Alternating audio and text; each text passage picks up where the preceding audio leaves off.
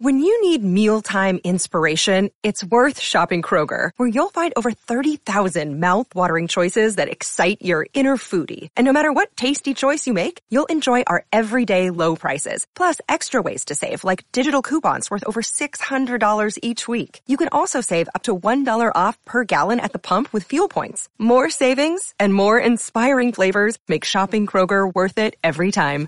Kroger, fresh for everyone. Fuel restrictions apply. Uh, love, I don't get enough of it. Welcome to Watching the Throne. where we talk everything Kanye West. I'm Chris. I'm Travis, and today we have a very special episode. Uh, instead of covering a song by Kanye, we're going to interview somebody in his journey with Kanye West. His name is Jordy Sean Johnson of Fifth Opinion, the Hey. podcast Fifth Opinion. Yes. and we're going to hear your story, eh? I feel like you built me up that people are going to think like I've actually been on a journey with Kanye West, and this is going to be really disappointing. You have been. You well, have. a personal one, not literally. Oh, yeah. Well, that's that's all in the marketing, right? Yeah, it's uh they click thinking somebody took a road trip with Kanye West and then they found Right. out that it's just a guy who sat there listening to Kanye. I actually did have a road trip where I listened to every single Kanye West song in a row, and it was pretty fantastic. sounds good to me. That sounds beautiful. I remember Jordan making fun of me for that, actually. I did. I regret it. You should not bring that up anymore. This was in your pagan days. Yes, dark times. well, before we get into uh, your journey, we have some Jay Z news that we want to go over. Oh yeah, it wouldn't be a podcast if we weren't discussing, you know, this crazy shit Jay Z's doing. Um, like I, the other day, he tried out a new hand cream, and he's actually considering switching brands now. Ah, that's huge. I wonder who's going to get the endorsement. Yeah, I, it's pretty coveted prize to be the uh, official hand cream spokesman for Jay Z. or be the Wait, the Yeah. spokesman? Yeah, whatever. that'd be good.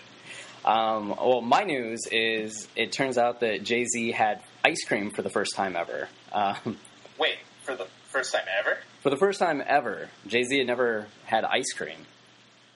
Um, That's crazy. I know. Um, he was really skeptical of the chocolate vanilla strawberry combination that was presented to him. um, but he discovered that it was incredible, that the flavors, instead of uh, combating one another, actually dance on the palate very well. I do actually agree with that. yeah. Um, but the story has a tragic ending as Jay Z got brain freeze for the first time as well and has since sworn off ice cream forever. Wow, just like that. Just like that. That's fucking crazy. That's a dramatic turnaround. He's Yeah. treating it like a rap beef or something. Like, that's yeah. crazy. Yeah. It was good while it lasted. Um, and Jordan, uh, we're told you have some Jay Z news. Wow. Yeah. Uh, I was actually sitting next to him on a plane the other day. Holy shit.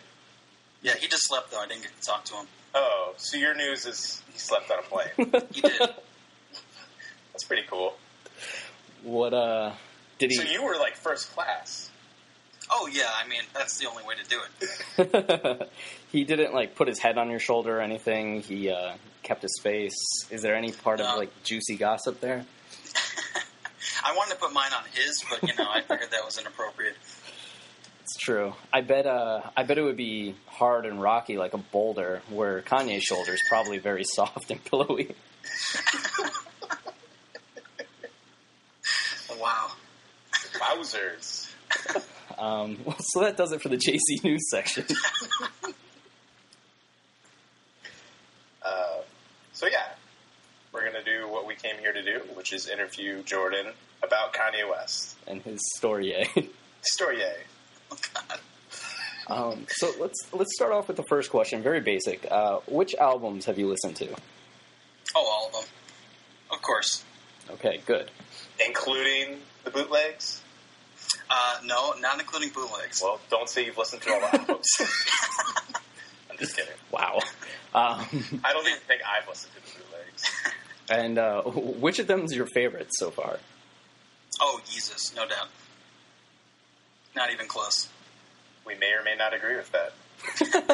we'll have to wait three years to find out, probably. Yeah, I don't know how much you guys want to get into stuff, songs you haven't covered, but uh, you know, I'm sure it'll come up. Nah, Yeah. we'll probably get into We're it. fine. Yeah, we're Yeah. gonna we'll eventually get into discussing specific songs with you. Um, okay, but uh, I say that like I'm surprised, like I have no knowledge of that. oh, what? What? um, so, Song analysis? do you remember the first time you heard "Yay" or the the first time you hear "Yay"? Uh, I do actually, which was uh, when the trailer for Jarhead came out in 2005, and Jesus Walks was in it. I remember that trailer. Yeah, great trailer. Wow, I Probably might better like the trailer better than the movie. Yeah, I was gonna say that. I didn't even know that was a thing. yeah, That's it's pretty great. And then it was just a long, long dark road before Yay reemerged in my life. Didn't uh, Kanye play in the trailer for like Wolf of Wall Street or something? Oh, that's right, he did. Power or something? Yeah, It was uh, Black Skinhead. Oh yeah, that's right. I I mean, didn't know it at the time though. Holy shit. he was also in the Great Gatsby trailer. That's right. That's right. Yeah. I, You know, the funny thing is, uh, at the theater that I go to a lot, they they play like you know those commercial, those pre-show commercials, and uh, there was like an ad for like a touchpad or something like that, and Black Skinhead, the music would play all the time. And I just after I actually listened to the album, I thought it was funny that like this ad was using a song called Black Skinhead for their product the entire time.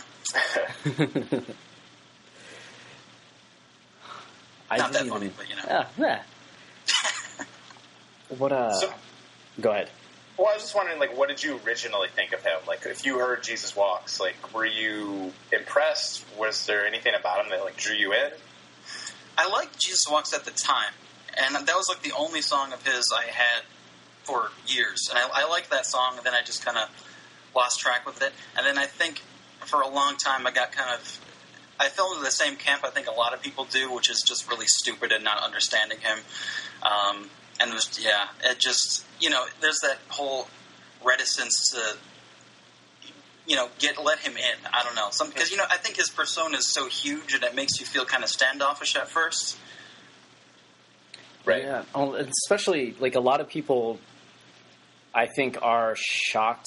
They either don't understand the context of things that they've heard him say, like Right. with him talking about how his job is as dangerous as like police officers. Right. Like he wasn't trying to say that. He was just trying to say like there's a risk of getting injured that's present in performing on the stage that he does Sure. that isn't there for like an office worker. But that with like the George Bush stuff and the Taylor Swift stuff, a lot of people just tend to think of him as a generic asshole with no talent rather than somebody that actually uh, has reasons for doing what he does.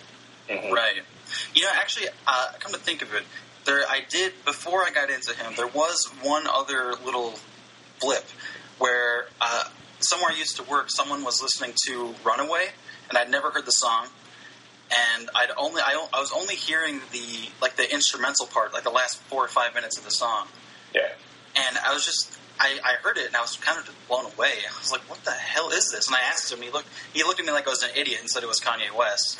Um, yeah, and then you hear the song, and again, without like the context of his whole thing, just hearing him, you know, just like you know, uh, say things like a toast for the douchebags and stuff is a difficult entry point. Yeah, right. Yeah, that whole part on Runaway where it just slips into like kind of auto tuning, like and he fades into the song sort of, it still blows my mind that he he achieved something, like it's just content meeting form and it's just the music that kind of overtakes it and becomes like part of the emotion of like what he's expressing. It's crazy good. Absolutely. Yeah, well, and it also plays into the idea like you could view it also as the girl that he's speaking to in the song getting a distance from him, or us, the listener, getting distance from Mhm. him, to where we actually are running away um, Yeah. from this sort of uh, uh, cycle that he puts you through of like being an asshole and then like being vulnerable and bringing you back in. It's really, uh, it really is a beautiful moment of like form meeting narrative in Yeah, music, right. which I don't think you get all that often. And also, I mean, on top of that too, uh, even as somebody you know who doesn't isn't going to get like some of that thematic stuff, just um, like an unbelievable section of musicality too, where it just uh, uh, all all the baggage from Kanye and the lyrics and everything just falls away, and it's like, how can you not appreciate just you know the the music that he's doing? Uh, The only I think the only thing in speaking to other people that tends to be a hang up is the autotune stuff, but you know that's a hurdle you got kind of got to get over once you start getting into him. You have a whole album of hurdles to get over with that. Like, 808s is all of that. which I think is, I, I think listening to that album is kind of, I think that part of that whole album's point is to make people clear that clear that hurdle. You know what I mean? yeah. I think a, a big part of 808s is trying to sell the you know the legitimacy of autotune as like an emotional and musical tool, which I think he absolutely does. Yeah. Part of me wonders though, like we'll get into 808s, I guess, but it's the only album to me that sounds in between like stages for him. Right. Like I feel like he has such a clear and distinctive vision on most of his well, at least graduation going forward. I guess we've talked about like college dropout, how it's like kind of random. But I still feel like there's a defiance to him that's going on and 808s like I guess sonically and like musically like it feels to me like an experiment more than like something he's grasped. Like I like the autotune way more on like my beautiful twisted dark fantasy and Yeezus, like the way he utilizes it and how it means something in different contexts and everything. I don't know. I just I still have trouble getting the 808 sometimes, even though I like it more than I used to. I think it's you know I think there's something to be said for using it as a way of sort of distancing himself and the emotion from himself. You know what I mean? Mm. Where you're not just listening to to Kanye, you're listening to Kanye through this filter. There's like a barrier between you and his you know his just regular human voice that I think is thematically appropriate for like you know all the like heartbreak and yeah just heartbreak themes of that album. hmm Yeah, I, I adore that album. That was the album that got me into Kanye. Um, so when we start discussing songs in that album, by the end of it, you're either going to agree or hate me. But um, I think I'll agree mostly on like individual songs. There are some songs in there I definitely I know I don't like as much as you, but I I think as a whole is where I'll have to be sold on it. Maybe going song by song will help me out a lot more. It's the only one I haven't been able to grasp as a whole. I think. Yeah. It definitely has my least favorite songs from his discography, but it also, I, but I still love it, and I still think it's fascinating, and has also some of his best songs at the same time.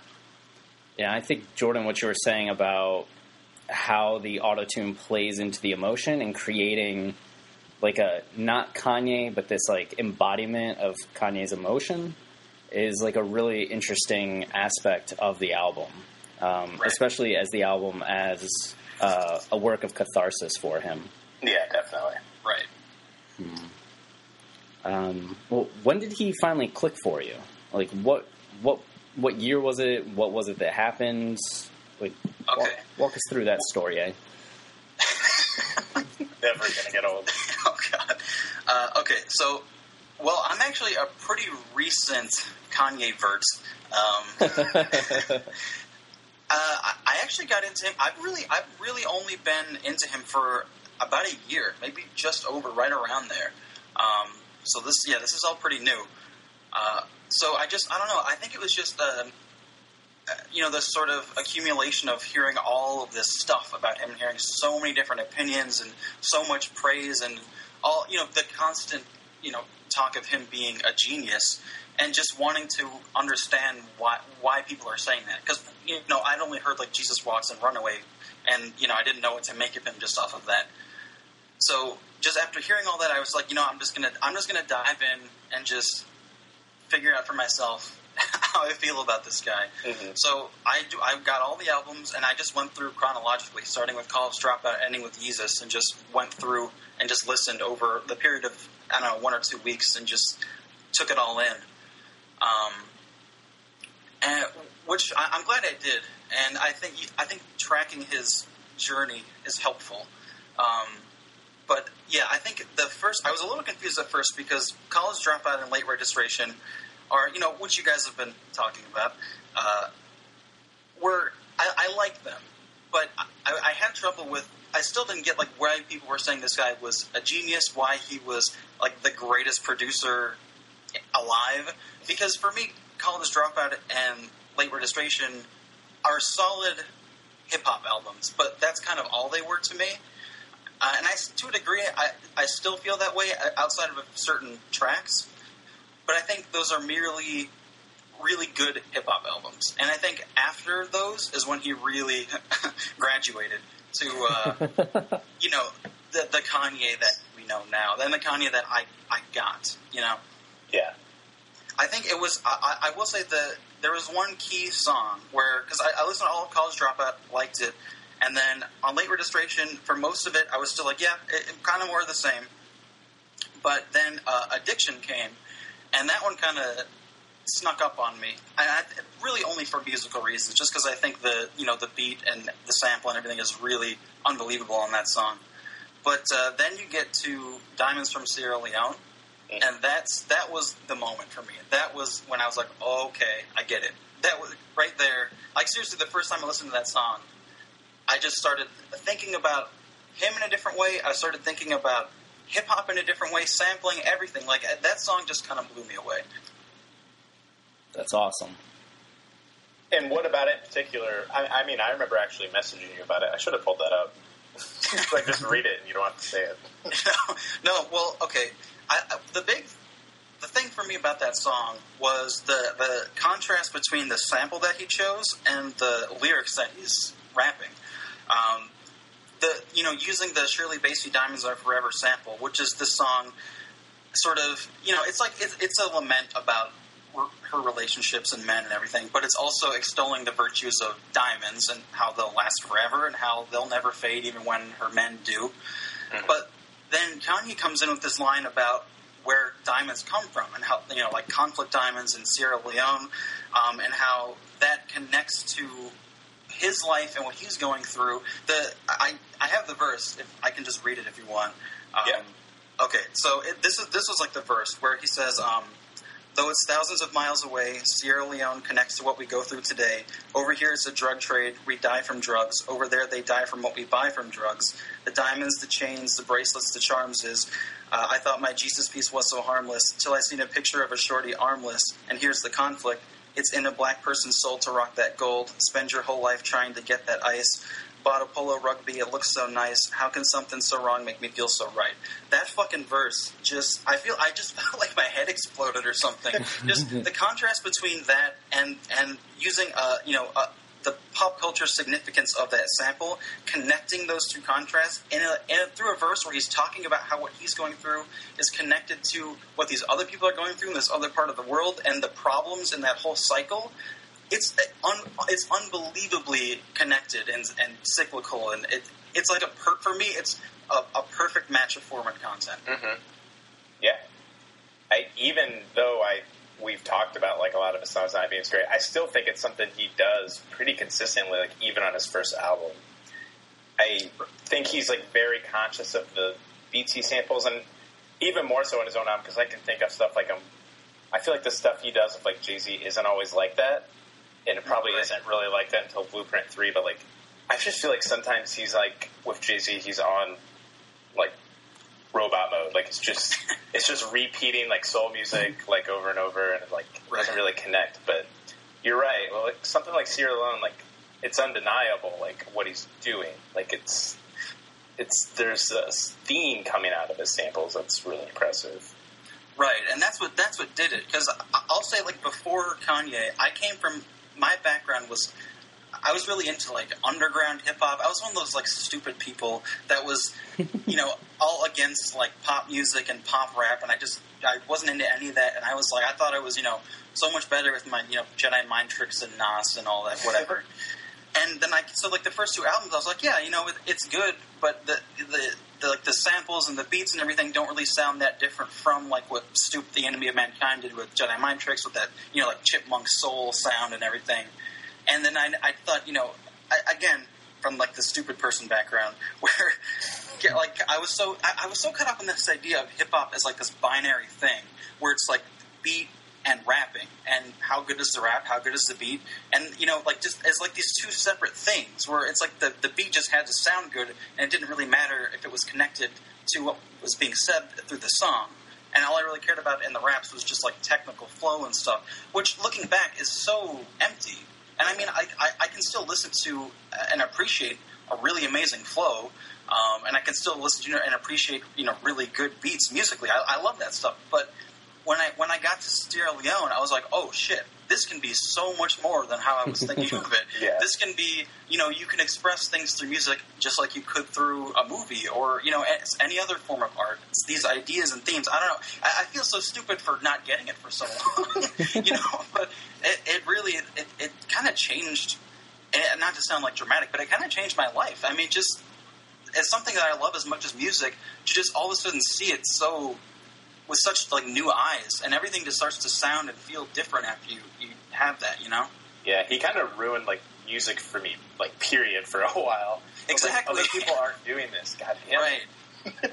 The future is a hefty responsibility and not one that we take lightly, but then taking things lightly has never been what Hefty is about. That's why we've created the Hefty Renew program that turns hard to recycle plastics into valuable resources like park benches and building materials. To participate, simply fill up an orange Hefty Renew bag with accepted items, tie it up, and drop it in with your regular recycling. That's it. It's that easy. It's time to rethink recycling with Renew. Particular valued resources may vary by geography. More info available at heftyrenew.com. Yeah, I I've been like crippled musically for a long time because I just don't find anything that's sort of on the level of depth that Kanye has. Like I'll go back and listen to like Black Star's album and like Kendrick stuff and be like, okay, this is getting at the like the fullness that I want from music. But it's hard to like listen to rock music that's not doing that, to like other hip hop music that's not doing that, to just Yeah, right. Standard pop.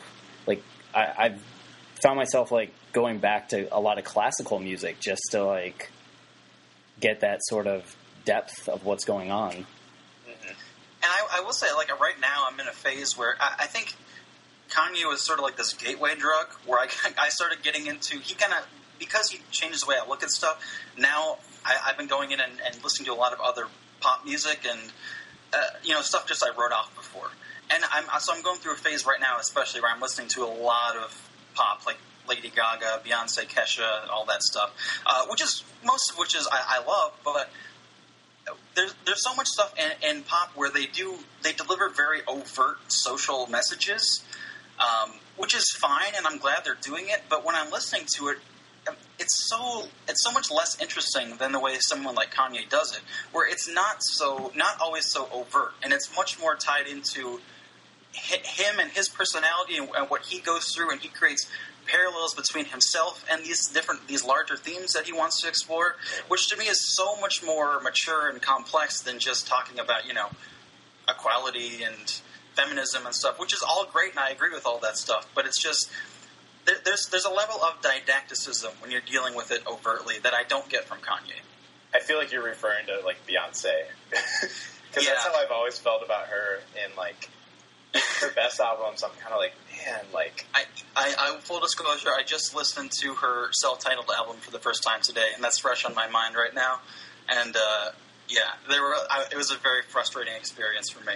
Yeah, I like some of the stuff in that album. Like I think her takes on like like she presents love. I think in a way like in a mature way, and it's kind of refreshing. But at the same time, like the feminist stuff, like it's so blunt and on the nose and self-aggrandizing and everything. Like I, Right. I almost like can't. It it doesn't make me cringe, but at the same, I guess I yeah, I'm like kind of bored by it. Like I couldn't It's- bear it. It, it's just another thing where it's like I said, you know, I, I'm I'm glad that she's doing it. I, I'm glad that somebody with her, you know, mainstream fame is out there just giving these, you know, blatantly and you know overtly feminist messages. Actually, even using the word, which is rare, um, and that's great and, and that's awesome. But when you're coming from a spot like you know, like I am, where I already like understand this stuff and I agree with her already, listening to those messages starts to feel just really unengaging and very yeah just boring I, you know I, I feel like i've got this like what's the next step you know what i mean Yeah, I think that gets into the thing of uh, wanting different uh, markets isn't the right word, but various voices. Like Beyonce probably needs to be the voice that's being overt because she Right. has the popularity and can hammer the message home. But Right. that means that there is room for an artist that's going to come in and do what Kanye's doing. Like Kanye Or could he- let Jay Z do all the like I have money and bitches and hoes, and he can come in and deliver like like art in a way that nobody else Something is. poignant, yeah. Yeah, And I think it, it doesn't it also doesn't help her case that not not only that, but there are other artists out there at, at the same time she is exploring similar themes in I think more interesting, entertaining, engaging ways. Like I think Miley Cyrus and Nicki Minaj are much more interesting, you know, feminist artists out there right now for me. Because they're yeah, it's dealing with it overtly, but it's also dealing with it more confidently with a more. I, I think I just respond to the whole sort of punk rock aesthetic that they project, which I, there's like a defiance and a humor to it that I don't get from Beyonce. Right.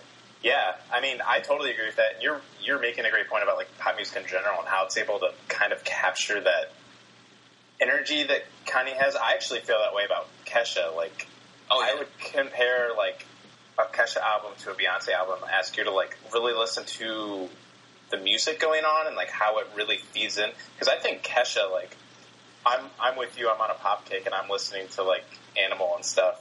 And Oh yeah. I think like there's personality to the music that lends to like a greater story kind of going on throughout the album.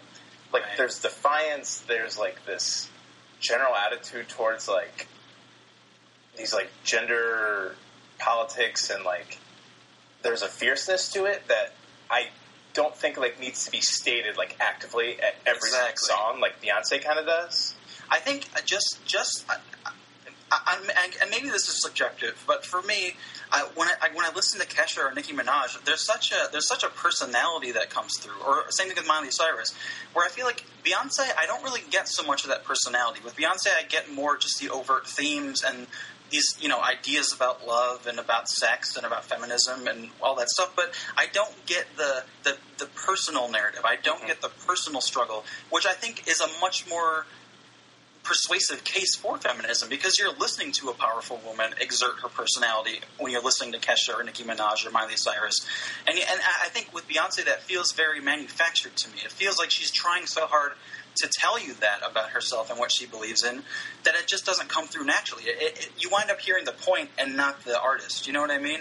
And where with someone like Kesha, she just has so much nat- you know natural charisma and personality that it that is what comes through, and then that's the strength that registers. She doesn't need to tell you she's strong all the time because you can hear it when she sings. Yeah, exactly. I feel like it's almost a difference between like a s- like Beyonce's sort of set up like a superhero like Superman, mm-hmm. where it's this sort of ideal that really isn't achievable by anyone, but that doesn't mean like what she's singing about is an ideal that or like this persona that people can look to be at like the top top upper tier Yeah. where the other artists are more of a Peter Parker Spider-Man kind of real person, real struggles, like flawed and has weaknesses kind of um, Right.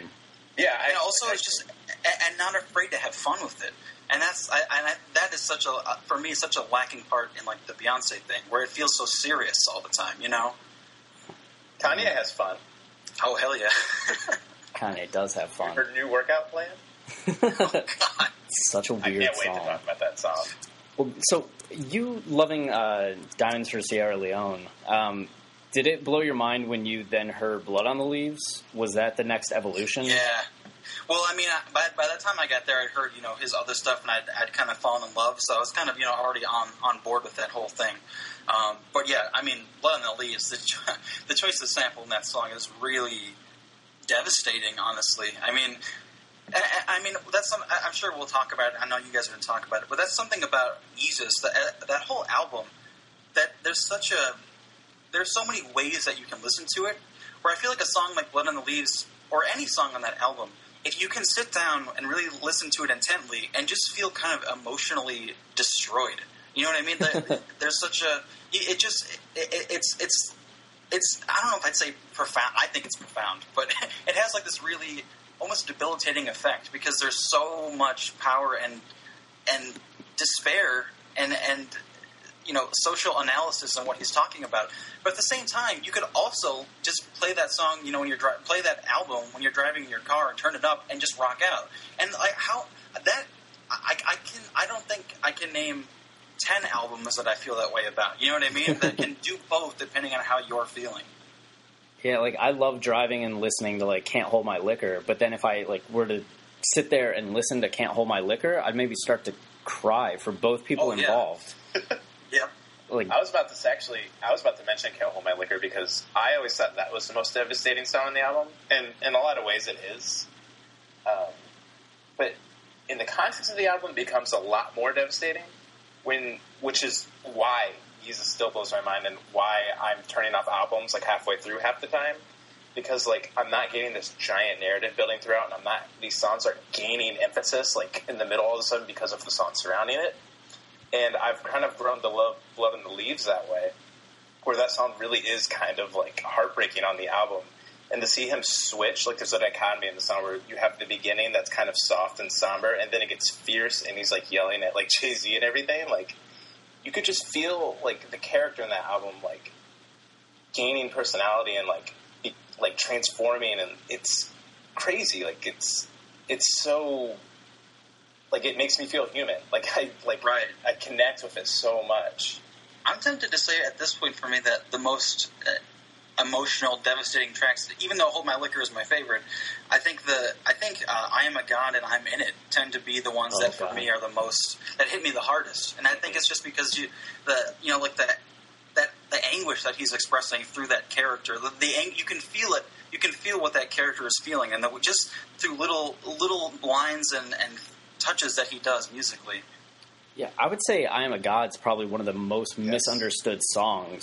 Oh yeah, Um, Songs ever. Yeah, Yep. it just everybody thinks it's him being like it's more braggadocio, but it's actually just it, it's high irony. It's his character breaking down. Yep. Oh, literally by the end. yeah, it just it devolves into screams. like Yep. Yeah, it's crazy. You don't hear any, not even just rap music. You don't hear music doing that. Like especially someone like Kanye, who's won album of the year, who like can pretty much like do whatever he wants, can probably make radio hits for the rest of his life if he really wants to. But no, he's making something like this, where like he's running through the streets and like screaming, and like it's fucking nuts. Right. Like, how can you how, how how can you just say that that song is just braggadocio and him literally saying that he's a god and you know the greatest ever, like a thousand other rap songs, when it ends with him screaming like he's trapped, like he can't escape from what he's created. I mean, that's it's unbelievable. Yeah, Yeah. and plus the contrast between saying like I am a god and then he keeps asking people for things, and as far as we know, none of them are delivered. Like he can't even get fucking croissants. Like Where's my damn massage? yeah, it's amazing. It's God, Yeezus is so fucking good. Yeah, it is. Wow, I didn't think we'd ever get into use this before, but this is good. It feels You're good. welcome. I've been wait. I've been waiting so long. I can feel it. Like when I'm listening to you guys talk about college dropout, I'm like, you're just dying right now, aren't you? Just waiting to bust out of this. Uh, yeah, it's, I'm, it's a little torturous. I'm because 808 is going to be the first like really exciting full album for me. I guess not so much for Travis, but You should not be skipping graduation. Well, graduation Oh. for me. Yeah. yeah, we're not going to skip. But No, I mean you shouldn't be saying that'll be the first interesting one because graduation is fantastic. yeah, I need to go back through. Graduation's the one album that's never like like resonated with me, and maybe maybe that's just because I spent so long. I I, had never really appreciated Kanye's first three albums until like last year, year and a half ago, and then I finally went back and re-listened and was like, "What the fuck was I thinking?" um, but graduation was still the one where there were still like songs on it where I was like, "Yeah, this is phenomenal." But then there were more so where I was just like, overall with the album, like, "Yeah, Yeah, that's so. Maybe going through that and 808s will be good for us because I think that album, and we'll maybe you'll you'll realize it once we get through it. But me personally, I feel I hear a thematic storyline throughout that album Yep. that I think is the first time he does it, the first glimpse we get it from him.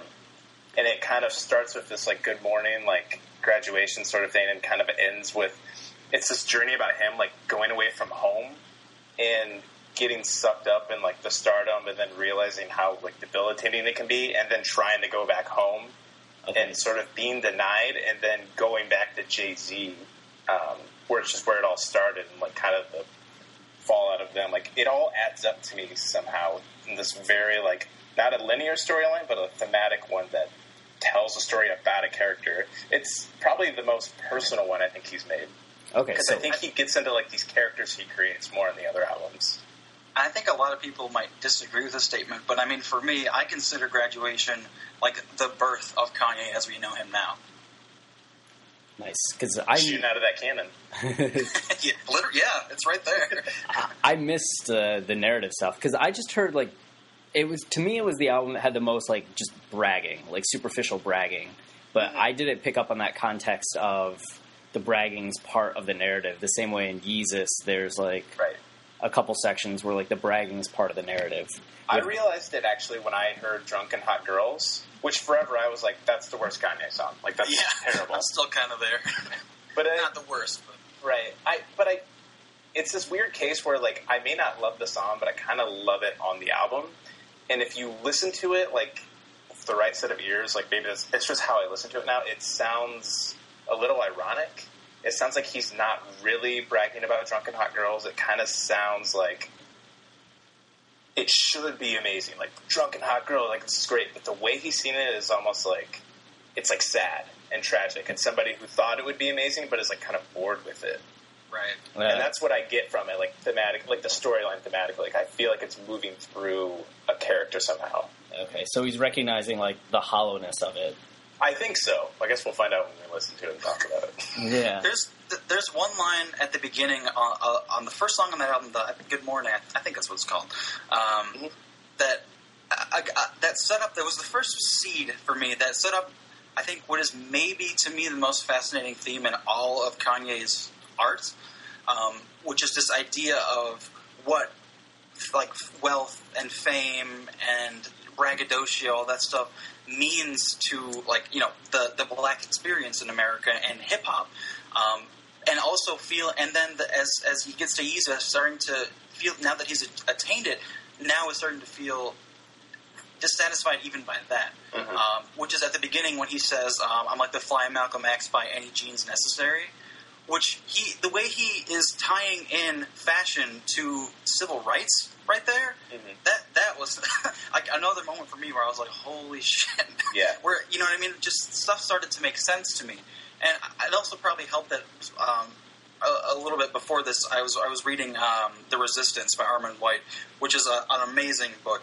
Um, but he also he talks about he talk, he does a, he talks a lot about uh, you know like 80s and 90s hip hop in that book, um, and he just that's one of the themes that that that that book really clarified for me is this idea of you know because even though I, I, I liked rap a lot, I never really understood the social context of all that bravado, you know, mm-hmm. which is this, something people always bag on rap and, and rappers for. is So they're so you know egotistical and whatever. But it's like there's a, there's a reason for that. You know what I mean? There's there's a reason when you're when your whole people is oppressed by a society, you're, you're going, you, you are expressing yourself and finding your your self worth in things that you can control. So when you are, when you think that you're an amazing rapper, when you have you know tons of money, when you have you know all this swag and bling, whatever, that's a way of saying you know. Despite whatever you think of me, I fucking I'm here. I'm succeeding. I'm successful. You cannot hold me down. You know what I mean? Yeah. And that that was a, a huge insight for me. And once I got that, uh, uh, you know, everything started to make sense. And then for Kanye to, you know, actually tie that into civil rights in a, such a concrete way like that, and then, you know, I, I'm sure we'll get to it with Yeezus and everything later. But yeah, just that the way he says, "Yeah, I got that," but now even that's not enough. That that's amazing, and I think that's a, that's a, a level of self analysis and introspection that I don't get from a lot of other hip hop, or I don't think really any hip hop. hmm Yeah, it's you mentioned the the kind of mixing of like the Malcolm X by any means necessary. Like that's one of the moments I fell in love with. I'm in it when he Mhm. says, um, Oh, that's the best line on "Put my fist under like a civil rights sign." Fuck yeah. He to me like Well, I think the best line in the album is when he says "Jesus just rose again," uh, which is Yes. hilarious to me. But even and both those lines really like you. There's this mix, like there's this rawness, like to the political message he's he has throughout the album, and at the same time, like you have this like theme of sexual addiction, and Right. he combines both of those in this moment. And I'm like, oh my fucking god, like this guy is building like all of this imagery and themes throughout the album and like culminating it with this line. Like nobody is doing this. And not just culminating with the line, but he builds up all of that sexual bravado throughout the song, and then the chorus is "I'm in it and I can't get out." Right. That, adding that "I can't get out" is such a clarifying, you know, piece of context that I- again, I feel like a lot. A lot of other artists are not going that level. They're getting that first level, but then they're not willing to go further and question, you know, what that actually means. Yeah. It's beautiful. It's fucking beautiful. God. Like there's not just there aren't just you know a narrative and thematic arcs to the albums, but if all the albums put together makes a larger Mhm. one. Like that's unbelievable. Yeah, that, that's. I mean, that's the most exciting part for me doing all this is kind of watching Kanye's growth as an artist, and really seeing like individual songs, like taking it down to like an atomic level, and seeing like how he shifts and like perspectives, and how he like grows in the way he talks about elitism and brands, and like it just fascinates me. Like building up all the way to all day, I'm like, holy shit! Like compare all day to something like we don't care. Like Right. the way he's talking about fashion and like the power it holds over kids, like it's crazy like where he's gone with that stuff. I think that, and again, there's for me, there's one line in All Day, uh, which I think is the real. I, I think is going to be a, a hint of a big theme on the album, and as a big. It, it, for me, it's like the logical next step after Yeezus, after the way Yeezus questions all of that, you know, uh, bravado stuff in a personal way, um, where he says that, uh, which for me is maybe my favorite line in any Kanye song, or very close to it, uh, which is the uh, "Like a light skinned slave boy, we in the motherfucking house," Mhm. which is crazy. Like this idea of that, yeah, that it, it's almost to me, it's almost like hinting at this idea of that you know Kanye uh, and is like being accepted now by like this mainstream sort of in a way white culture as this you know a- a- amazing artist or whatever. But at the same time, it's like there's it's still uh, uh, underneath this system of oppression by being in there. You know what I mean? Like Yeah. it's unbelievable.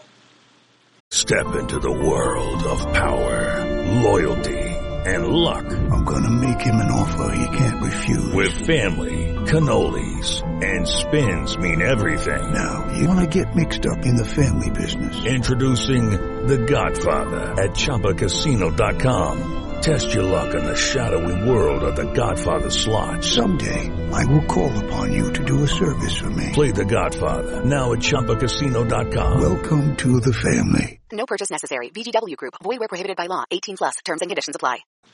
Yeah, that's really funny. Those are all themes we've talked about, and there's like, especially the first three songs on College Dropout. It's very heavy on that stuff, and this sort of uh, defeat defeat he has like on there, and like even when he's like working at the Gap, like that's the way he feels. Like it's it's great, and I think we've talked about like that's what makes us so relate to him a lot more than most hip hop artists. Like I don't know. I've been trying really hard to like Jay Z, as we've covered in this podcast, and I have trouble with it. Like not just because he's somebody who sings about being in the streets, but like just the way he talks about himself, and then the context of himself, um, and not in any sort of like narrative form. Like sometimes he gets into narrative stuff, but like not in the way Kanye does, and not in the way it's sectioned and structured.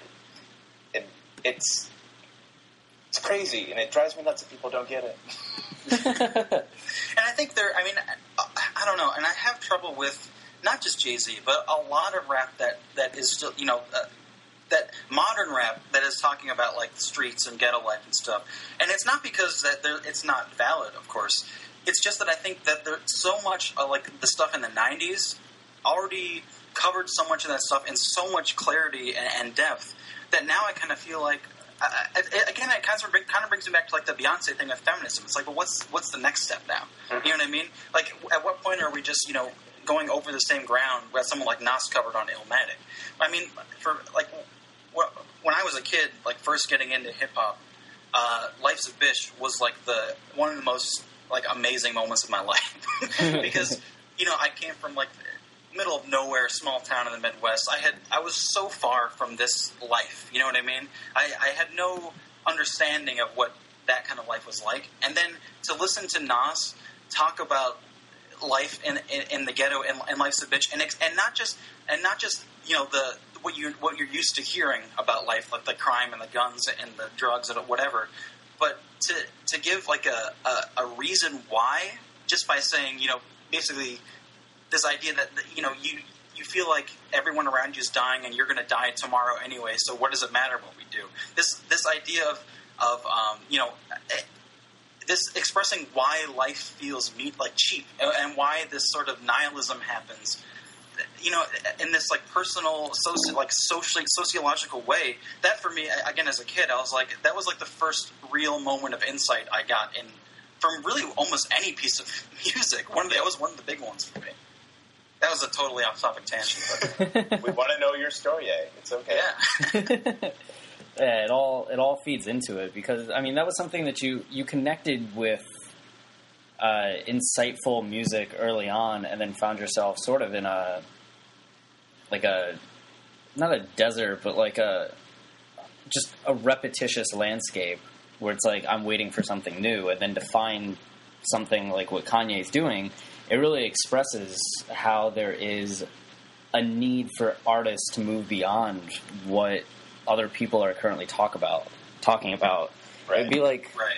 you know every every painter does a still life at some point, and because it's such a common theme, you get to see that the style shift. Like Escher's still life is different than Picasso's still life, um, but that doesn't mean that painters should continually paint still lifes, right? like you need Escher and Picasso to move beyond that and to paint the things that are like most important to them.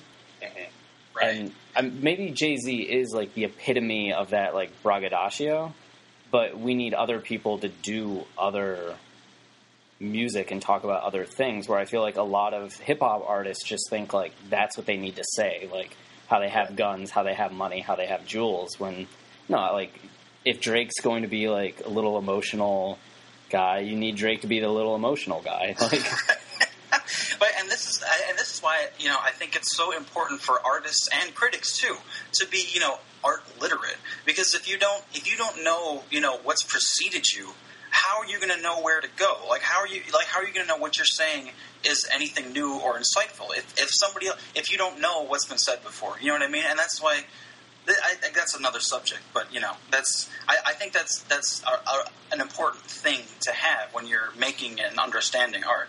Yeah, and I think that's what we've said about Kanye. Actually, like he was saying stuff we had never heard before. Like, how many rappers like rapped about working at the Gap? Like, that's kind of simple and like maybe a little superficial, but like at the same time, like I've never heard that. Like, that's interesting to me.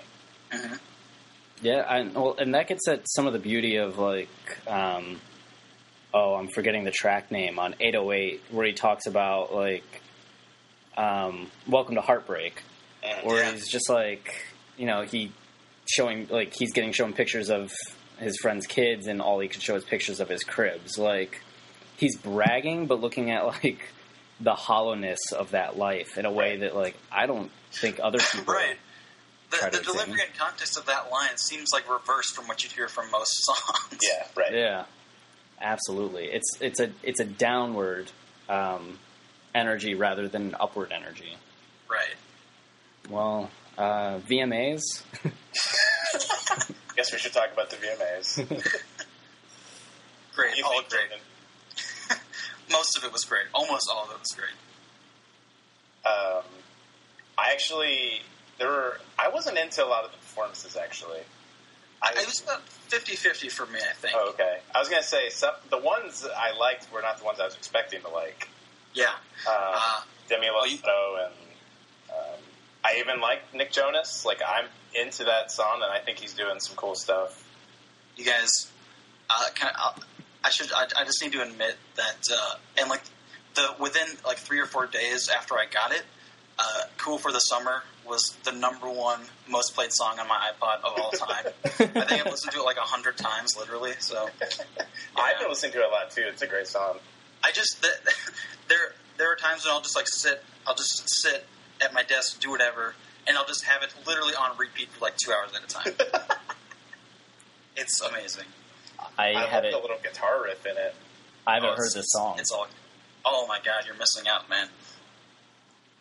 yeah, I feel like I'm on the on the lame end of things. The Nicki Minaj performance is pretty great too.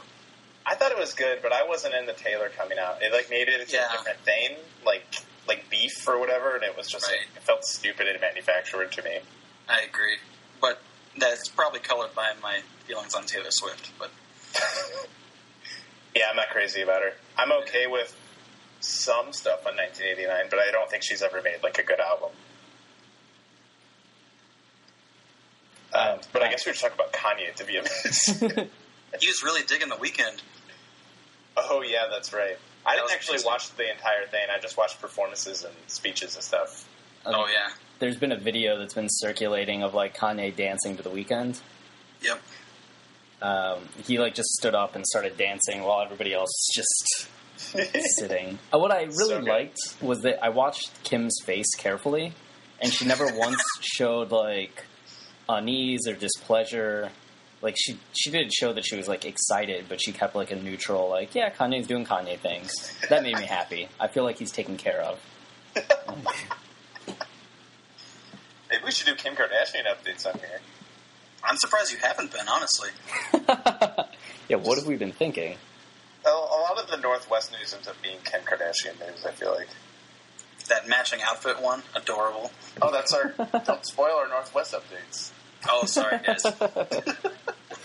Um, uh, you know, I, I haven't listened to Kanye's speech or read it. Oh, what? Yeah, Dude, we do a po- Kanye West podcast. I know. You should probably stop this right now. I know. Part of me was like really nervous because I just heard he gave a speech and people were like, "It's weird," and I was just like, "Oh no, I'm nervous." It's And then I, unbelievable. yeah, I haven't gone back and listened to it. Yeah, I think it's fantastic. I think my favorite part was that it begins with like three minutes of just silence. You're just standing there listening to cheers. Yeah. Like, it's pretty amazing. Um, I was telling, I was saying this before the podcast, but I, uh, I hadn't seen the video. I'd only because I don't have TV and everything, and I couldn't find a way to, you know, get it online. So, um, I read the speech the next morning, and I'm reading it, and I'm like, this is like fucking great. Like, it's so poignant, and so like down to earth, and it's stuff like you wouldn't you don't hear people from his position usually saying. Like it's not like politically correct. It's not like uh, safe. Like it's really out there and it's calling people out and saying what he thinks. And I loved it. And when I read it on paper, it reads. It doesn't read like a Kanye West speech. it's like sort of. Uh, it's very uh, focused, and it might jump around a little bit, but it still gets at a larger point, and there's like a narrative to it. And then I listened to him give the speech, and I kind of got what people were saying. it's it's really random and sporadic, like in the way he's delivering it, and it made me like think like, okay, this is why. Oh god. Because they're done. Oh, I think Chris has got it. Oh, dude, it's like 13 minutes long. Yeah, you probably should. I uh, no, I was trying to read the transcripts and um, yeah, that's uh, Oh, you're like video the audio video or auto video. I like it.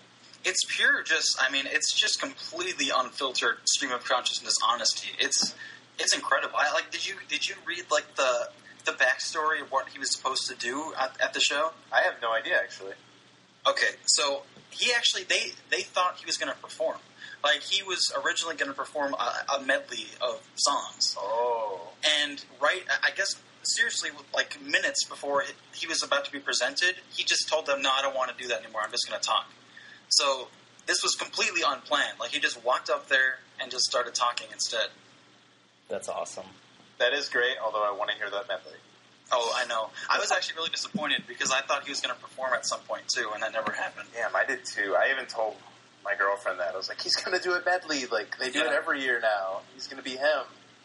Uh, but I was. I mean, it was, it was okay though, just because I liked, I, I loved the whole show. I don't know, I don't know how deep we want to get into that whole thing, but uh, I, there's a lot going on for me at that show. Well, we could definitely get into it. Um, You sure? I, I don't give a shit. Like, I, I mean, we can talk about, we can keep talking about Kanye's speech, or we can talk about Miley. Like, I don't know. I don't know. I actually, I can, what do you think about the Nicki Miley thing? Do you think it was real? Uh, from what I've heard, it, it was, and it seemed real. Um, I mean, I know I, I saw like what she said about Nicki right before, which I don't. Even though, guys, I'll, I'm totally Team Miley, but uh, I, got- I, I, I'm not really on her side. With I think she kind of missed the point of that whole thing. Oh yeah, it's it was completely stupid. yeah. Which it pains me to say because I love her, but oh well. But uh, yeah, I I had like a big I don't know I've been, I've been going through a, a real uh, epiphany lately with uh, with pop culture and how I fit into all of it. I don't know. It was a lot. There's a lot happening for me at that show. What about Miley? Like, really speaks to you? It well, it, it's something. It's not just her. It, it's like the whole larger pop culture at the moment and like youth culture. Because, well, just like the background, like when I, my whole life growing up, I've I've always been like this. It sounds so stupid to say, but like you know, an outsider, I guess. And I, I, hate when people say that, but um, I just like when I was, eh, you know, when I was in high school and everything. I was honestly, I was like a goth in high school, and I just listened to like uh, grunge music and Radiohead, and then I got really into metal, and I still, I'm still really into metal somewhat. Um, but I just, I, I never felt like I could relate to the majority of people and people my age and what was going on in, in the culture. You know, I just felt uh, like I didn't get it. Like that wasn't me. Like I couldn't relate to the like the kind of music and new movies and fashion and stuff people were into. Right. Right. And lately, I've been finding this weird thing where I feel like I'm reversing. Where now I'm not, I'm struggling to relate to like the alternative culture, and all of a sudden, like all the the stuff in the alternative culture just feels really uninteresting to me. Like the music, like a lot of alternative music and everything, I'm not connecting with with what's coming out now. Like it all feels very safe and and stale to me. And then all of a sudden, I'm finding when I'm listening to like Miley Cyrus, Kanye West, and I'm watching the VMAs, and I'm seeing all these like young people like have you know talk about their beliefs and, and themselves and and how they want the world to be and their and how they they're using their platform to you know not that artists haven't used their platform to you know say important things forever but just I don't know when I'm hearing uh, just someone like Miley Cyrus talk about you know transgender, gay, bisexual acceptance and equality and and. And but in a way that's also not being like politically correct about it necessarily, where she's also just being really like defiant with her sexuality and her personality, and the way they're all that stuff is connected, and it's connected into the art that they're making. Also, I, I, I for the first time, I feel like I get this. Yeah. You know what I mean? Like I feel like this is I, I can relate to this. This is something I feel like I can and want to be a part of, Yeah. which is really a, like a new weird thing for me because I've literally never felt this my entire life. Oh my so. god, I, I feel like you're saying I, I feel the exact same way. It's been happening to me the last like couple years too, and I don't know why. Like, like I'll tell my friends like, yeah, I love the new like Carly Rae song or something, and they look at me like I'm a fucking moron. like, what are you talking about? Like, they they're a lot of my friends aren't at that stage, and maybe they, it's just some way like our worldviews like we won't ever be at that level. But like, I've had that shift where I went from like the sort of alternative indie stuff where I was like, okay, this is what I'm supposed to like. Like this is different. This is what like you get into when you like reach like 20 or whatever. And like that was kind of like my journey. I never really got into like music or movies until like I got to college, but I have had this shift where, and I and I and I agree with you. I feel that the VMAs like there's this presence, like this collective Right. presence, and Kanye even gets at it. He says like, "Listen to the kids." Like yes, I think he gets it too, and I think Right. maybe that's. I wonder if that's fueled the like the direction Well, of his music or something. Like, he, I mean, he pretty much oh, like blatantly said it. He's like, you know, we're we're the millennials, and we're not going to teach our kids to feel bad about themselves like our parents did. You know, I mean, eh, That, that I mean that that's the thing. Like I, it, it's it's it's such an extreme shift for me when I think about it. Because I mean, I when I was in high school, I mean, I was pretty much a flat out misanthrope. Like Yeah. I hated everybody, I hated everything, and I just I didn't want I, I, I hated being around people, and all I wanted to do was just be by myself and with my girlfriend, and that was it. You know, and like I just I would just watch like you know these really just like the like the goriest horror movies I could find and stuff because it was just it felt like a release or something. You know what I mean? Like I just it, it, it was just like it was bad. but now it's like I, I've gone from wanting to just like separate myself to all of a sudden feeling like I can't live that way. Like I feel, I, I feel like I care. I, I, I've I've started to just like care about people and the world and the state the world and people are in, and I care about how other people feel, and I care about how I fit in with with you know society. Not not fit in, but how I'm connected to it. And I'm not. I can't. I can't just. I can't live with just isolating myself anymore. Like I feel like I have to be a part of it because I'm a part of it whether I want to be or not. Which is something I never understood or cared about before, and now it's and the weird thing is, like well, I was talking earlier about how like in in hip hop and, and black music, you know, there's this whole sense of self empowerment because you you have to empower yourself because society is not going to do that for you, right?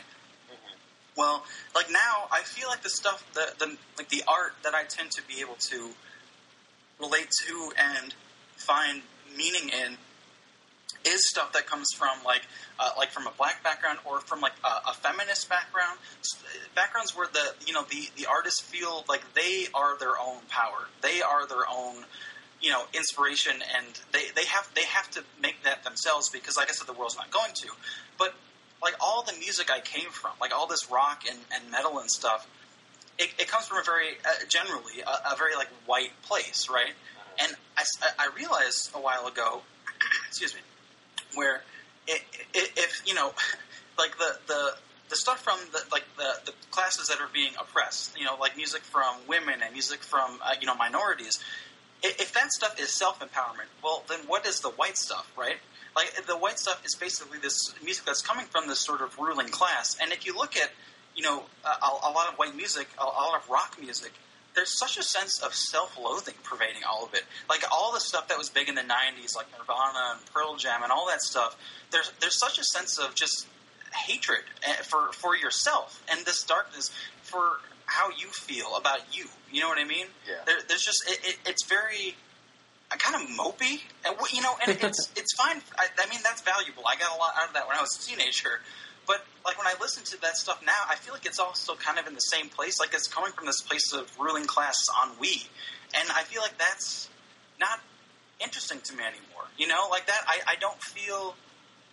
I, I, I don't feel worth or or depth or importance from that anymore. That it feels very narcissistic and very aimless to me now. You know, I, I- feel like I want to be a part of the other side. I want to be a part of the side that's saying, "Fuck that."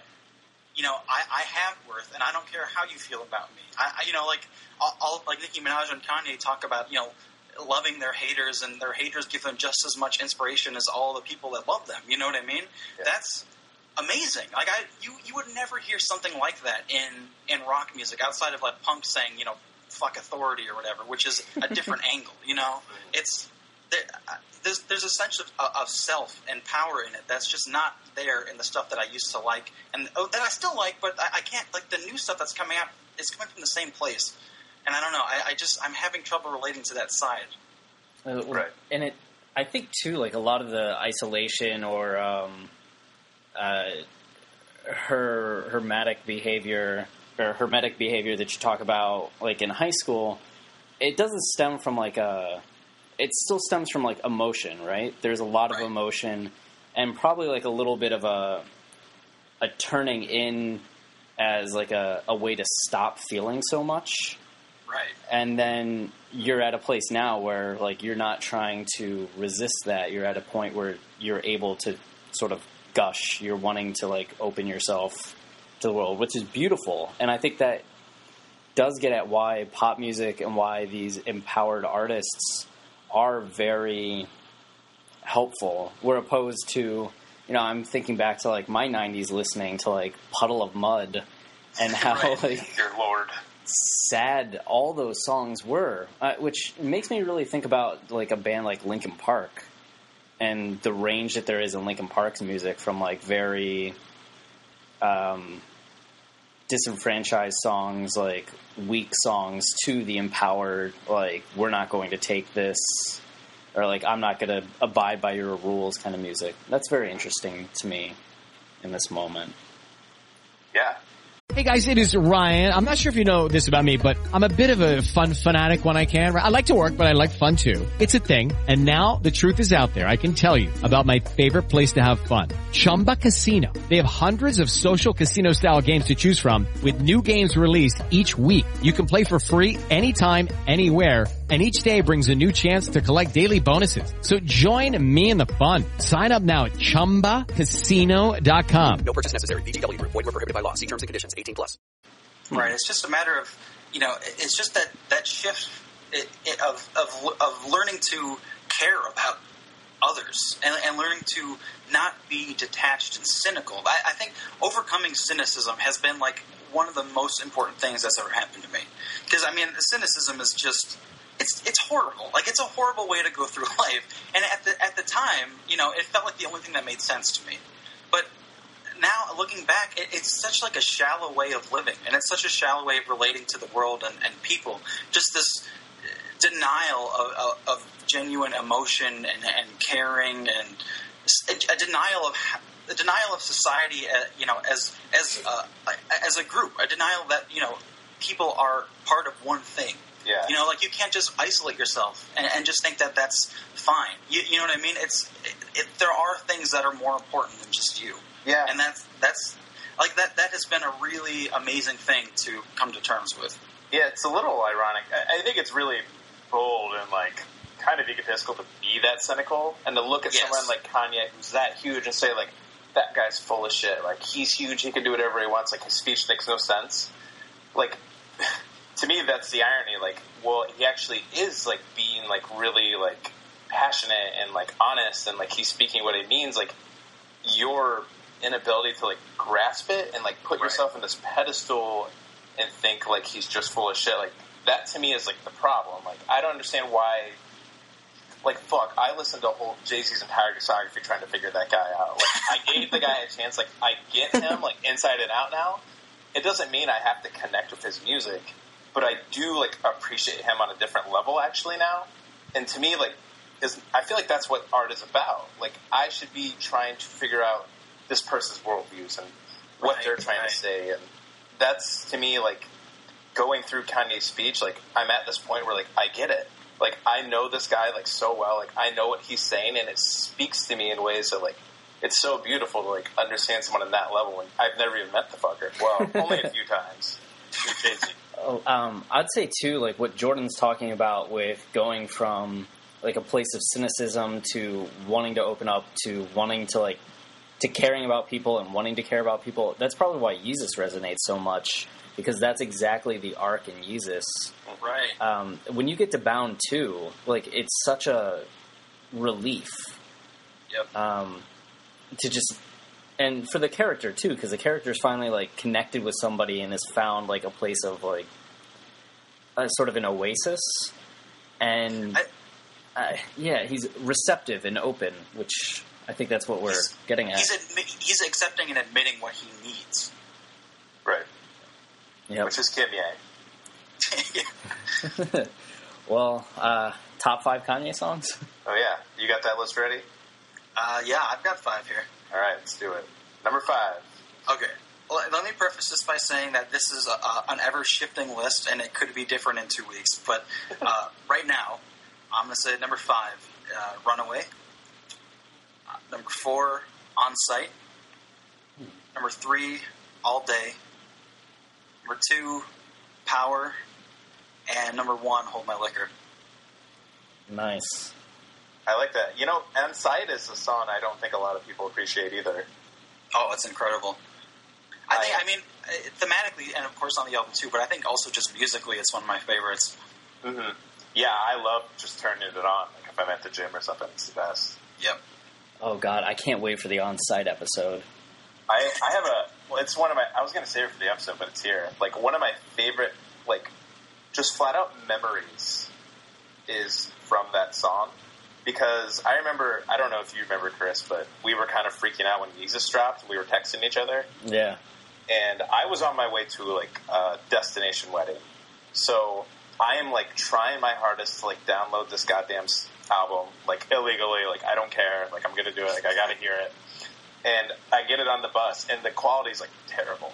I'm like, God damn it! Like, and I'm listening to it. I'm like, this album sucks. Like, bullshit. And um, I finally got like, I got in a car, and I was able to put it on full blast. And I told my girlfriend like, I have a surprise for you. And she had like no idea what it was going to be. And I turned on this song because like we're both huge Kanye fans and the song starts playing and it sound and like the clarity is a lot better and it sounds incredible and it's like big and loud and then it's you know it's got the whole intro and everything and then Kanye starts rapping and she looks at me and is like holy shit because we had been waiting so long for this album and it was just like amazing like we both like connected and like got Kanye like what he was doing and like the fun he was having with it and like it was just so great like that album to me like has I just can't get over it. It's, I, it is. I haven't said this yet, but it's my favorite album ever. Mine too. Yeah. Yeah. And it, there's nothing else that sounds like it sonically. Yeah. I mean, it has precedence. Like you know, I, everybody talks about Death Grips, which yeah, is it's there's it's a, it's similar territory. Mhm. Or something like MI, like MIA's Maya, I think is also sort of a, a precedent. Um, but there's still like I when I listen to it, the difference is something like Death Grips and, and Maya.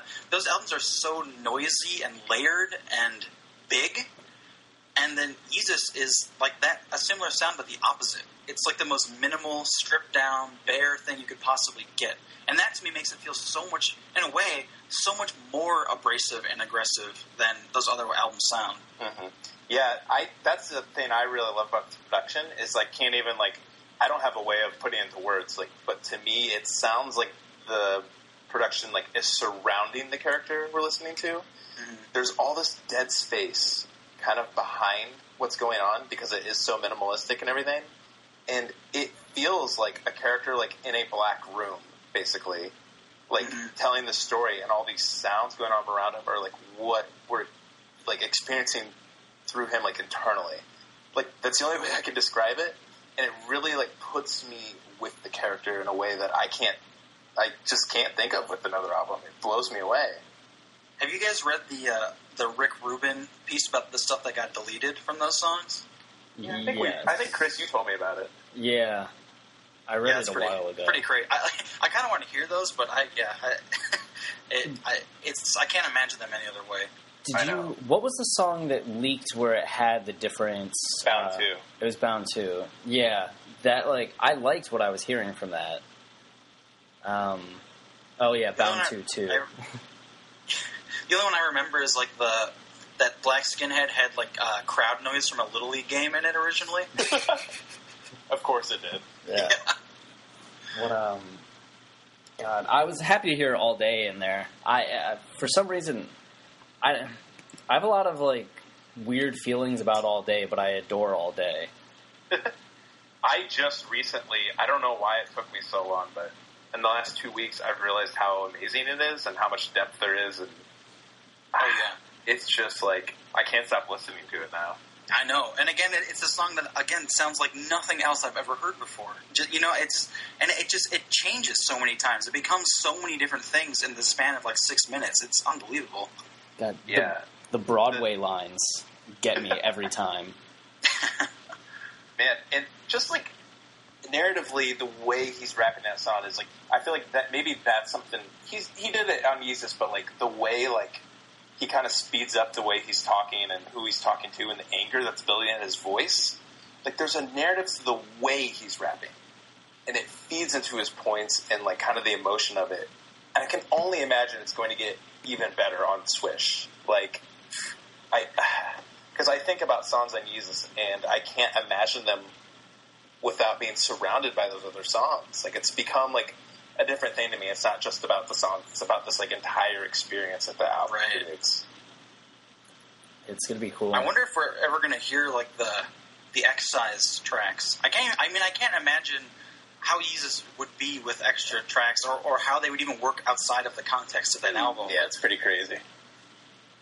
Yeah, oh, and it's interesting too. Already looking at on Swish what he's given away. Like "Piss on Your Grave" was supposed to be a track on Swish as it was originally envisioned, and now he gave that away to uh, Travis Scott for Rodeo or Rodeo, and uh, he had a song that he gave to um, what's his face, Detroit guy, um, Big Sean. Big Sean, that was supposed Oh, yeah, to be on the song. album, and then he gave away the Rihanna track. So I'm really curious because it seemed like with Yeezus he just cut the stuff, or like, but here he's giving away these songs that were supposed to be part of his album. It is weird. I, I don't know. I I mean, I might regret saying this later, but right now, I feel pretty confident that Swish is probably going to be his best album. I mean, even just based on All Day, I, I, that that right there is like. I mean, I just feel like he's been getting better and better as he goes anyway. So I don't know. I I, I have very little reason to doubt him right now. Yeah, I'm, I'm I all wouldn't be surprised if he just continued to top himself forever. Right? yeah. I'll, um, do you want to discuss least favorite album or least favorite song, or get into what's your top most wait Kanye what moment? Uh, well, my least favorite is College Dropout. Um, uh, least favorite song is probably "See You in My Nightmares," but only because of that Lil Wayne verse. yeah. It's Little- I can't I can't do it. I just can't get through it. I feel like we've briefly discussed Little Wayne. Every time we've discussed said Little Wayne's name, it's been with like that air. been like, yeah, he's, he's I- there sometimes. I don't get it. I don't get him. Like that voice is just oh my god. Hmm. I don't even have a problem with his voice. It's Really? Shit he's saying. You probably should have a problem with his voice. Well, fine. No, What do you love that song, Chris?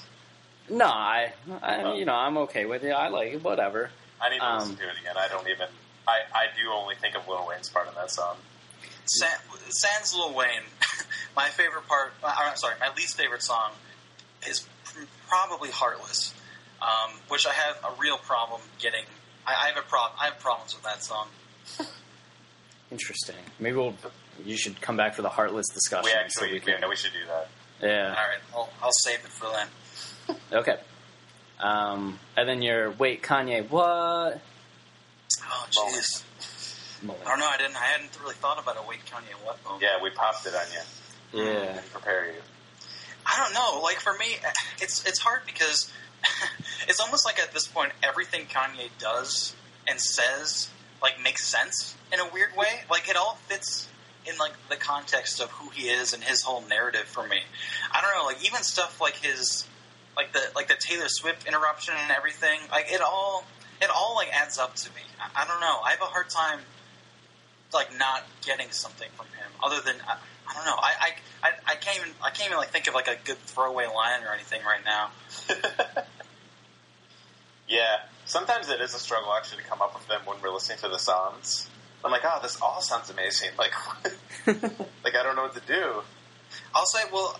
I'll, I'll say this one, I guess, eh, just because it, it's all it's like the one line in a song that I don't know. I, I I- can see the argument for it making sense, but it always kind of throws me for a loop when he says it, uh, which is in Bound Two. Uh, when he says, uh, "Ask me what I wish, wish for on my wish list," you ever ask your bitch for other bitches? Which seems like a such a strange line in the context of like what that song is about. I don't know. I, I, I guess I'm, you know, I know you guys are going to talk about it later, but like My it's God, hard. it's the last song we'll talk about. That's true. Yeah, like two years from now. um, no, it is strange in that context, right. but I think it probably makes sense given, like, he's still flawed in a way. So it's like there's still hurdles to get over. Yeah, you know what? I wonder if it feeds into because I've I really want to talk about Bound Two because for a, a long time I had the idea that the song was a little bit ironic and that it's almost kind of a subversion of like everything we're hearing in the album. Like you get something like um, it, it's all building up to send it up, and send it up as this like sort of him, you know, he uses Rose again. He's like back to God status. He's he believes in himself that way, and then it like switches the Bound too. and to me, there's this sort of uh, I don't want to say a joke, but the way he's saying everything sounds like it's supposed to be ironic, and the way he says "bound" is almost like I'm bound, like fuck, I met this girl at this party and sent it up, and now I'm like stuck with her because I knocked her up. So part of it is loving, like I get that, and like how it could be part of that narrative, but part of me thinks like, is it sort of a reverse on what he's doing, and like kind of getting back at the, you know, how stardom isn't all it's cracked up to be, like kind of the darker side of it and everything. The funny thing is, the like the way that song plays out, because you, uh, you know, on the surface, it feels like it is just like you know the the journey from on sight to bound two, where he's in love and admitting he needs something more than just what he had. But at the same time, when it has lines like that one I mentioned, and like what you're saying, Travis, where he's sort of, it's almost like he can't quite get there, or the song doesn't quite mean what it sounds like. It, it's like the way that makes me feel almost reminds me of the line, like almost like that part in On Sight is foreshadowing, where he says, uh, "It'll give us what we need, might, may not be what we want."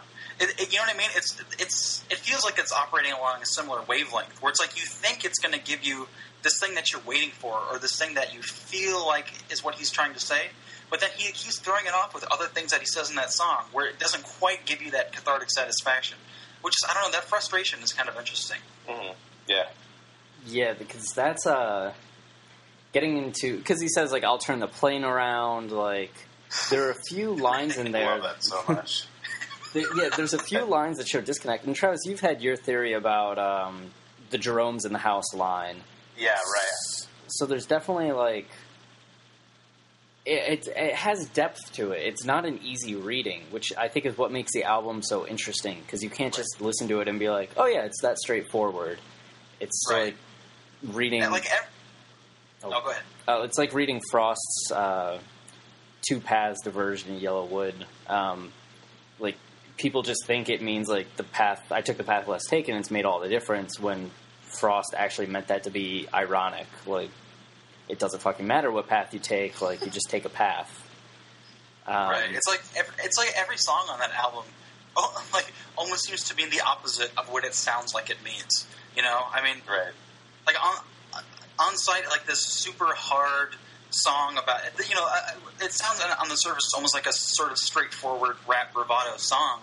But then, like ending it with the laugh, like he does, just like just changes the whole meaning of that song. And like every song seems to have at least one little moment like that, where it just you think it means one thing, but it, he's really expressing the opposite. Mm-hmm. Which, and if you think about it that way, if his art to the end, like like you were saying, is like we were talking about, if if, if his, that final song is following the same pattern where it means like the opposite of what you think, then what the fuck does that? Man, it's like blowing my head open. Well, the drums on the house line, maybe we should save it for the podcast, but again, it there's something deeper to that line because it's getting at uh, the show Martin and the character of Jerome, and it like like we said, like there's just always something deeper, and there's like these we there are these like ideas building throughout where like that line starts to make difference. It, you see it in a different light when you consider like all the like the influences on the album and the pop culture like throughout it and how it's like influencing this character like it just becomes a different line the way you're reading it and the, how you read into it it's fucking I mean, he's just so exhausting to talk about like I can't believe we even got into it in the in the best way. yeah right yeah. Well, uh, North West news. Um, well Jordan already spoiled it but uh, Sorry, sorry guys. I really, I really, I really fucked up. I'm so sorry.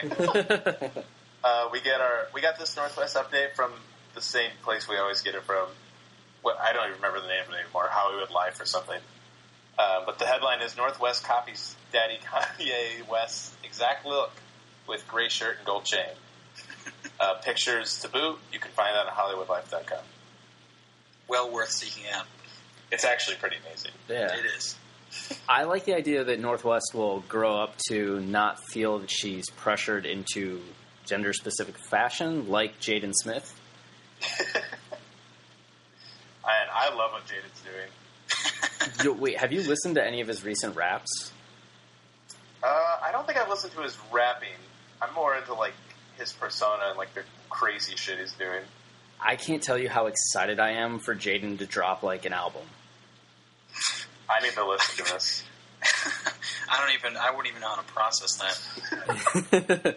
yeah, he's done he's done some like raps this last year where he's just like released tracks where I've been like, I'm legitimately into this. like, um, I guess Gambino's a rapper that we didn't talk about at all that tends to have like themes and depth going on into a lot of his songs, and like Jaden reminded me of like somebody that's in that vein. Yeah. I actually have never gotten into Charles Gambino. I need to do that. I think we can all agree that we should. We just need to hope that uh, North West gets into the game someday. Oh, absolutely. Oh fuck! Could you imagine? Oh, I can't. She has to. I can't even. I'm. Ima- I don't know why I pictured it like uh, that fucking movie Underworld, where it's like the vampires and the lycans, and then they produce like a super vampire lycan. Like you have like fashion media savvy Kim with like fashion music savvy like Kanye creating like ah My God. That's to be like the final arc in, in Kanye's discography when he his his daughter's to join him on his like final album or something. Oh could you imagine a joint album between them? Oh man, I can, and it, I hope to God it happens. secretly Kim spends the next 30 years developing a rap game. Kim's on the album too. What would they call it? The Yeezys? The Our Good. story, eh? our story. I think we just peaked. I think. This is getting out of hand. All right. Um, what are we talking about next time? Next episode, we should be talking about "Get "Get 'Em High," Oh, thank God. a song we both like a lot. I think. Yeah. Well, and Jordan, thank you for coming on. This was fantastic. yeah. Thanks for having me. It's a lot of fun. Yep. And uh, podcast is Fifth Opinion. Yeah, uh, you can go to fifthopinionpod.com.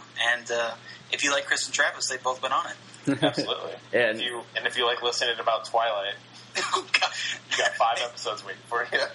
Yeah. Maybe not the best way to entice people, but all right. Yeah, Fifth Opinion really is like a roundtable discussion getting into a lot of uh, movie. Uh, I mean, it's movie specific, so but it's Right.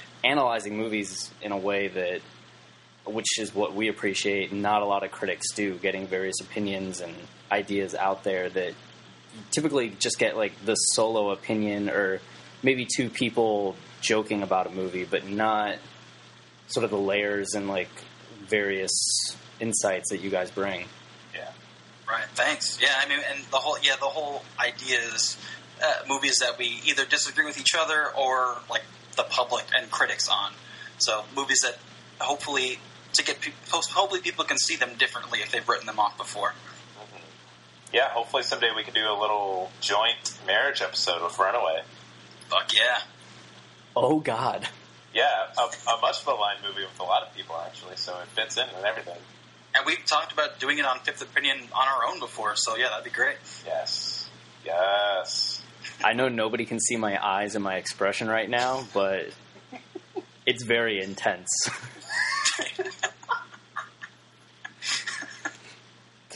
All right. Well, that uh that does it. Goodbye, everyone. Yay, bye. Goodbye. So, yeah. Judy was boring. Hello. Then Judy discovered ChumbaCasino.com. It's my little escape. Now Judy's the life of the party. Oh, baby, Mama's bringing home the bacon. Whoa, take it easy, Judy. The Chumba life is for everybody. So go to ChumbaCasino.com and play over 100 casino-style games. Join today and play for free for your chance to redeem some serious prizes. ChumbaCasino.com. No purchase necessary. Void where prohibited by law. 18 plus terms and conditions apply. See website for details.